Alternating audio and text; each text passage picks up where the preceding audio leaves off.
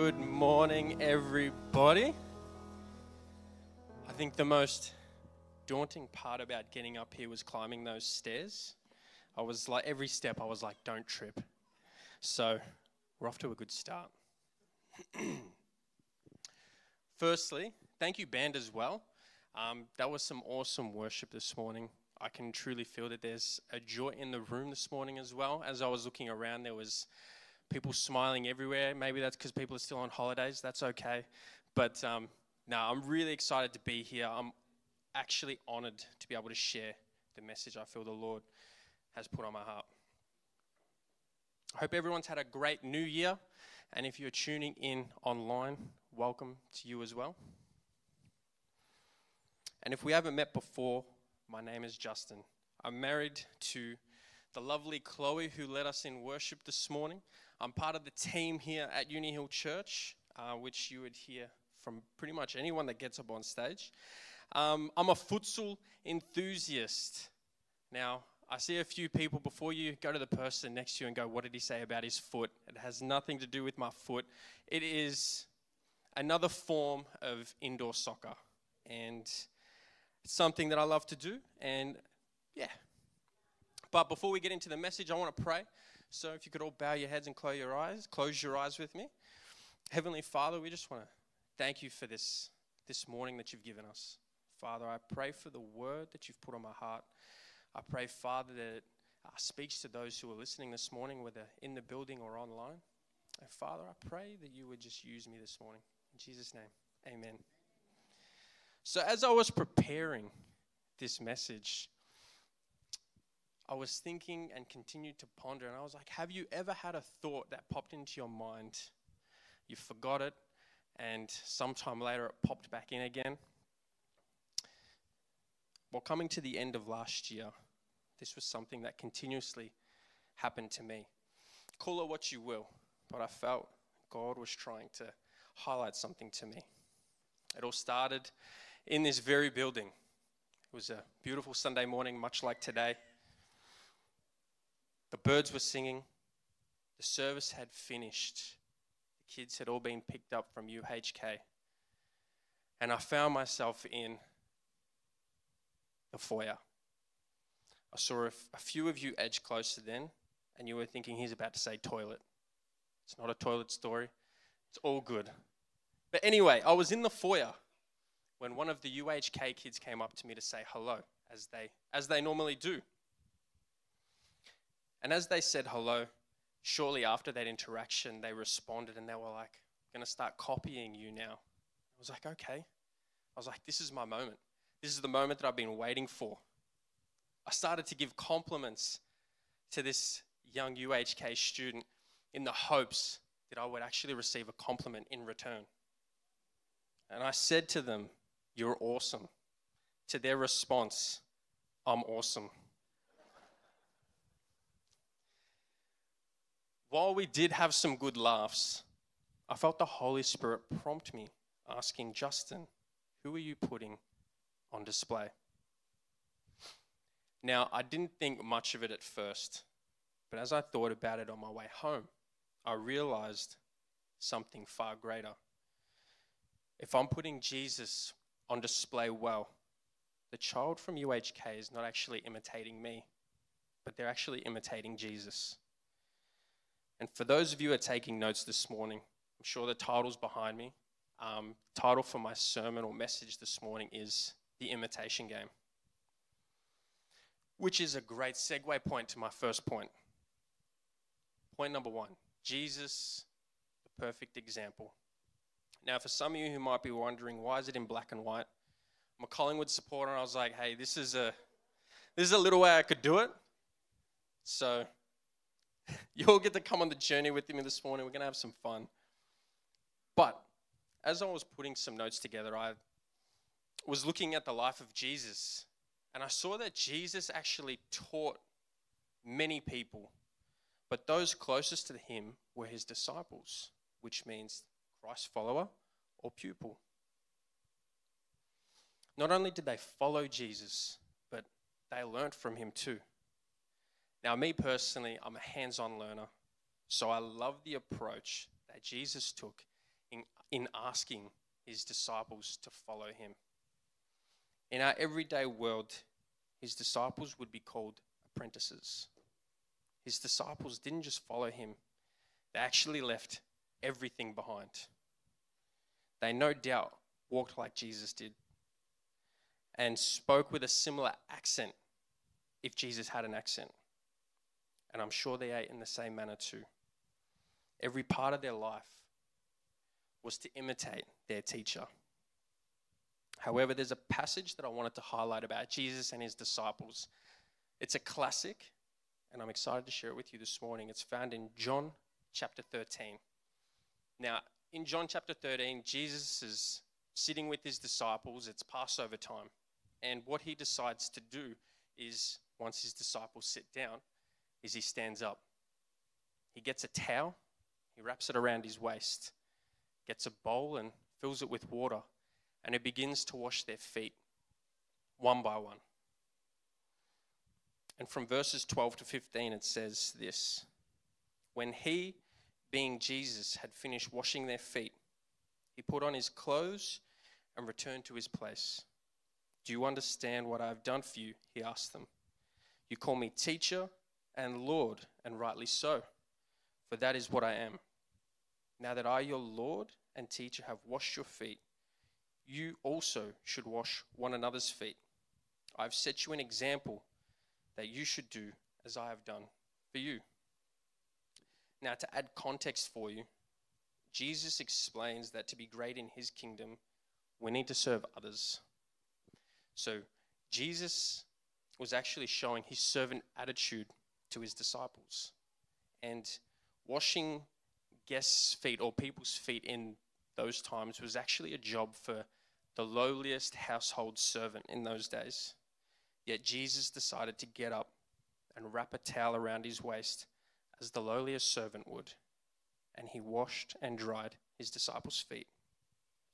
Now, Jesus' aim was not only to get them to show greater hospitality to each other, but his greater goal was actually to extend his mission to his disciples, therefore, imitating Christ, serving God, serving one another and serving people. And when I was looking into many scriptures about the life of Jesus and the things he taught, I quickly realized he taught a lot. And to, if I could sum up everything into something bite sized for all of us today, I love a verse found in Mark chapter 12, verse 30 and 31, and it says, Love your God with all your heart, with all your soul, with all your mind, and with all your strength. The Second is this love your neighbor as yourself. There is no commandment greater than these. Following these two commandments, we find that we are imitating Christ by loving God and others. And if Jesus, God in the flesh, served so willingly, we, his followers, must also be imitators of this, willing to serve in any way that glorifies God. Point number two What did Paul say? It's a great question. In 1 Corinthians chapter 11 verse 1 Paul says, "And you should imitate me as I imitate Christ." Now when I first read this, I was like, "Thank you, Paul. Nice and simple. Makes it so easy." But as I read the verse again and again, I continued to wrestle with the idea that Paul was asking the Corinthian church to imitate him. A man, just, or a man, I guess, just like I am, just like any normal person is. And I was like, why is Paul asking or saying, imitate me? I know Paul wasn't an arrogant person, um, and I know he didn't think of himself as sinless in any way, shape, or form. But unlike us today, where we have God's word so tangibly close to us in our Bibles and countless apps to help us keep our or his word with us. The Corinthian church did not know much about the life and ministry of Jesus yet. Paul couldn't tell the Corinthian church to imitate Christ because the Gospels had not yet been written. I believe the best way to point the Corinthian church to Jesus was to point them to a strong foundational believer like Paul, who they trusted. And at this point in his ministry, Paul had already been serving the Corinthian church for two years. There's another passage in um, Philippians 3:17, and it says, "Dear brothers and sisters, pattern your lives after mine, and learn from those who follow our example." Now, like Paul in Corinth, he shared the gospel with many people who didn't know our heavenly Father, and we too are in this same position. And how many of you can think of someone in your family, your workplace, or even in your friendship groups that don't yet know Jesus? When these people have questions, or if we ever get the chance to share the gospel message with them, we don't go imitate Jesus or imitate Christ and then clean our hands of all responsibility. New believers don't have that knowledge of who Jesus is or his ministry yet. But what they do know and trust is you and I. So when we are showing what a follower of Jesus is like, we let people learn as they follow our example. So the question I have for you is what example are you showing? If we show a poor example to a new believer, it's like putting obstacles or hurdles on a running track or a path towards Jesus. But if we put on a good example, they will get a solid foundational understanding of who our Jesus is and will in turn put him on display as well. Something I've said multiple times, and I'm sure I've heard it from someone in the building, so I'm stealing it. Um, but in our lives, the only Bible people will ever read sometimes, on some occasions, is actually how we live. And how we choose to live has a direct reflection on how people perceive our Lord and Savior bringing me to my last and final point. I feel like we're flying. Imitation brings transformation. Now, there's a story that I love, and it's a story about a son and a dad. And in this story, there's a whole family at home, and they're getting ready for their day as they normally would. And like every morning, the dad would find a spot on the couch or a comfy spot with his device and he would do his devotions, read the Word of God, take some notes. And he continues to do this every morning. The same thing. Until one morning, the dad stops and realizes the image that's being portrayed.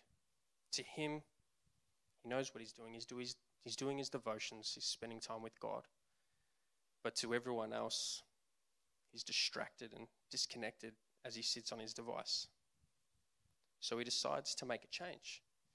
The next morning, he pulls out the traditional hard copy Bible and a notepad, and he continues with his devotions until one morning his son comes up and asks a question. He's like, Hey, dad, what are you doing? The dad responded, I'm spending time with God as I read his word and take some notes. His son just looked at him, just stared, blank in the face, didn't say anything, just walked away. The dad didn't think much of it, so he just continued with his devotion until his son returned. The dad asking the question this time, he said, Son, what are you doing? And as the boy finds a comfy spot on the couch and pulls out his pencils and his Bible, he says, I want to spend time with God too and proceeds with his special time with God.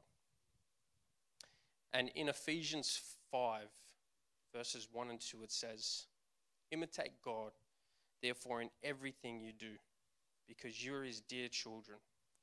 Live a life filled with love, following the example of Christ. He loved us and offered himself as a sacrifice for us, a pleasing aroma to God. Now, just as children imitate their parents, we too should imitate God. We do this by modeling our lives after Jesus and his great love for all of us led him to sacrifice himself so that we might live. And our love for others should be the same. And some of you might be sitting here today asking, Justin, how do we imitate Jesus? That's a great question. There's a lot of great questions this morning. Well done. I love I love what Paul said in Philippians 3:17. I read it just before, but it'll probably pop up again. And says, Dear brothers and sisters, pattern your lives after mine and learn from those who follow our example. Now, if, you're, if you are unsure, I'll make it easy. We're all imperfect people and we all make mistakes. But if we look to those who follow the example of Christ, or better, follow Christ's example, that's a good place to start. You might even look to set a goal this year. It might be reading the Gospels. If that's something you struggle to do, maybe ask someone to read them alongside you, unpack them together. If you need something more, I encourage you to find a mentor this year, someone you can have regular catch ups with, maybe on a month to month thing. Do this for a set time, like 12 months, six months, whatever works, and then reassess. I remember when I was still living at home with my parents, which wasn't that long ago, if you ask me. My parents did uh, fostering, and what they did was we had oodles of kids come into our home, oodles of kids just needing love and care. And there was this, there was these two kids that came into our home, a young boy and a young girl, six months old and two years old. And what was supposed to be a short placement of, you know, a couple of weeks turned into two and three years. And what I loved about their stay with us is they picked up on our quirky habits. The funny names we had for bolognese sauce, which we called saucy pasta. They picked up on the inside family jokes, and I loved that every time when I walked in the door, they would run to me they would just give me a fist bump. Because if you know me, I love giving people fist bumps. But while they were living with us, something I realized was as they spent more time with us, they begin to look more like us. And while I'm glad that they're living with their family again, I'm sad because I miss them. But I know wherever they are, they're actually putting on display a lot of our family to their family. And this will be the same with mentoring. When you spend time with someone, you begin to look like them, you begin to talk like them, and even sound like them. I even remember one time, or probably one of my ever first mentoring sessions with, um, with Jordan. It was a, a daunting experience. I'm joking, it wasn't. I'm joking. I remember it was a Saturday morning, and I was a, I was a single boy at the time. And Jordan decided to start off with a bang. He came with some single boy wisdom that someone or his mentor had passed to him. And he was like, Justin, I have something for you, and I want to pass it to you. Now, the message today is not about what Jordan shared, but what I loved was with our mentoring time, created a space to have deep discussions but there are times where we just caught up. There was no preset agenda other than the date and time where we'd meet. And sometimes we just enjoyed doing life together, as we still do today. And some of the things you might develop in your life as a mentor or someone being mentored are your spiritual fruits, your understanding of the word. You might even have a greater desire to pray, spend time with your Heavenly Father and crazy, you might even develop a really good friendship. That's what imitate that's how imitation brings about transformation. The more time you spend with someone, the more you begin to look like them. And the more time you spend getting to know our Lord and Savior, the more you begin to take on His very character. So, to recap, number one, Jesus our perfect example. Following Jesus' example is our first point of reference for looking more like Jesus. Number two, what did Paul say? What Paul said should give us so much confidence to help people better understand Jesus as we imitate him. Just be you. Take the pressure off. Let the Lord do the work through you. Three, imitation brings transformation. As I said, as children imitate their parents, we never stop learning as we imitate Christ. And if you're sitting here this morning and you're like, I don't know where to start or what to do, can I encourage you? There's never a bad time to start. Now, as I wrap up, I had a reflection from last week's message. Laurie shared a great New Year's Eve message about being inward, outward, and upward. And if you haven't heard the message, I would encourage you to go and have a listen. And I love the illustration his title gave. Something to help us to be more inward, outward, and upward is actually imitating Christ. As we do this, it's not only changing who we are on the inside, but as we put Christ on display for others to see, we're actually doing that outward expression as well. And I love that imitation is a way that we can actually honor our Father upwardly. We exalt God, showcasing His very character through our lives. It is through the imitation of Christ that we find ourselves not only transformed, but contributing to the magnification of our Heavenly Father and His kingdom. So, as you reflect this morning, how are you imitating Christ to others? Could this be something you or we do better?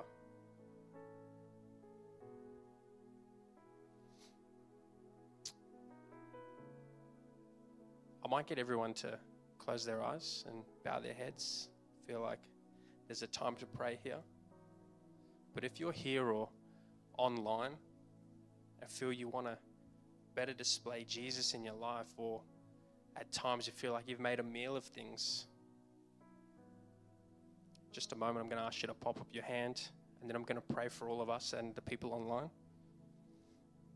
So if that's you this morning, you can pop your hand up now. Awesome, awesome. I see those hands. You can pop those hands down once you've raised them. Awesome. To give a couple more moments. Fantastic. Heavenly Father, I just want to thank you, Lord, for this word, Father, of imitating Christ and what that means to us. How we can better display you in our everyday lives to our family and friends and those we work with, Lord, those we walk past at the shopping center. Father, I just pray that you would help us to better display you in every aspect of our lives, whether that's those on looking like our kids and loved ones, Father. Oh Lord, I just pray that you would forgive us where we've made a meal of things. Help us to realize that it's not by our strength, Father, but your strength. And help us to not try and do things in our own strength, Lord, but help us to seek you in all that we're doing. We love you, Lord, in Jesus' name. Amen.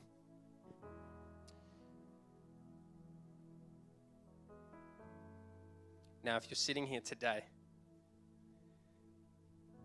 and you're feeling a stirring for the first time, pretty sure that's not this morning's breakfast or coffee. I feel the Lord could be, and most likely is, tapping on your heart. And He wants to have a relationship with you. You might be sitting here or listening online and asking the question what does a relationship with Jesus look like? I can put it simply, it's accepting Jesus into your heart and your life as your Lord and Savior and choosing to follow Him from this day forward. If you don't have a personal relationship with Him and you'd like to invite Him into your life for the first time, what I'm going to do, I was going to do an altar call, but I want to do something differently this morning. If that's you this morning, I'm going to be up the front here. I would love to have a conversation with you. I'd love to pray with you and even tell you about what a life following Jesus looks like, the joy that comes with it, but the family you inherit at the same time.